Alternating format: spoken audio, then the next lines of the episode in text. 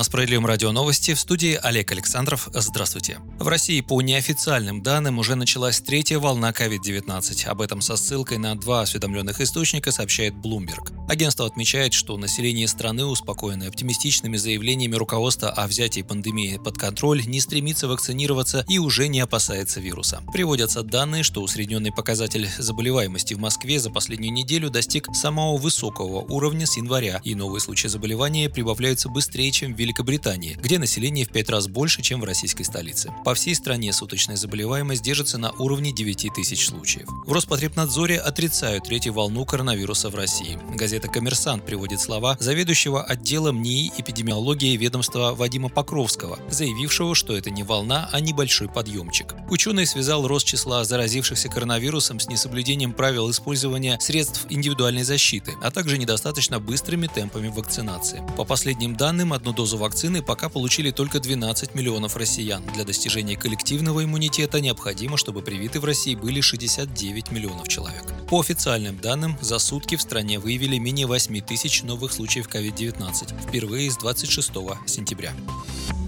COVID-19 заставил медиков во всем мире пересмотреть свое отношение к антибиотикам, в том числе в нашей стране. Врачи обеспокоены снижением их эффективности, от которых зависит лечение многих серьезных болезней. К такой ситуации привела в том числе пандемия коронавируса, когда подобные препараты получили широкое распространение. Так, за последний год продажи отдельных видов антибиотиков выросли в тысячу раз, а люди начали употреблять их просто для профилактики в качестве витаминов. Как показали последние исследования, такие препараты не просто лечат, но и калечат. Так, при легкой степени заболевания COVID-19 применение антибиотиков может увеличить срок лечения в полтора раза, а отдельные виды препаратов повышают риск смерти при коронавирусе в два раза, привели данные эксперты. Не помогают они теперь уже не только при коронавирусе, но и при других болезнях, для лечения которых человечество пока не придумало ничего другого, кроме бактериальных препаратов. В ряде российских клиник устойчивость внутрибольничных бактерий к имеющимся антибиотикам в настоящее время приближается к 90% и более, сообщили в Комитете Совета Федерации по социальной политике антибиотики.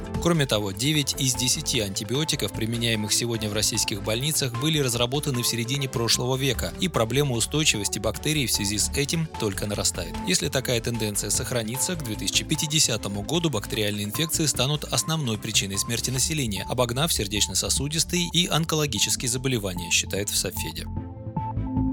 Премьер-министр России Михаил Мишустин провел в среду консультации с депутатами фракции Государственной Думы. Встреча состоялась в рамках подготовки к ежегодному отчету Кабмина в Нижней Палате парламента, который запланирован на 12 мая. Договоренность о проведении рабочих консультаций для подготовки к отчету была достигнута 19 февраля в беседе Михаила Мишустина со спикером Госдумы Вячеславом Володиным. На первом этапе они включали в себя встречи с комитетами Нижней Палаты парламента. Теперь Михаил Мишустин и его заместители обсудили предстоящий отчет с депутатами «Справедливой «Справедливой России», КПРФ, ЛДПР и «Единой России». Справоросы подготовили для главы Кабмина 39 вопросов. Больше всего депутатов интересуют меры по ограничению роста цен на продукты питания, реализация антикризисных мер по поддержке граждан и бизнеса, обеспечение инвестиций и повышение доходов населения, оценка влияния льготной ипотеки в 6,5%, а также общее повышение пенсий и индексация пенсий работающим пенсионерам.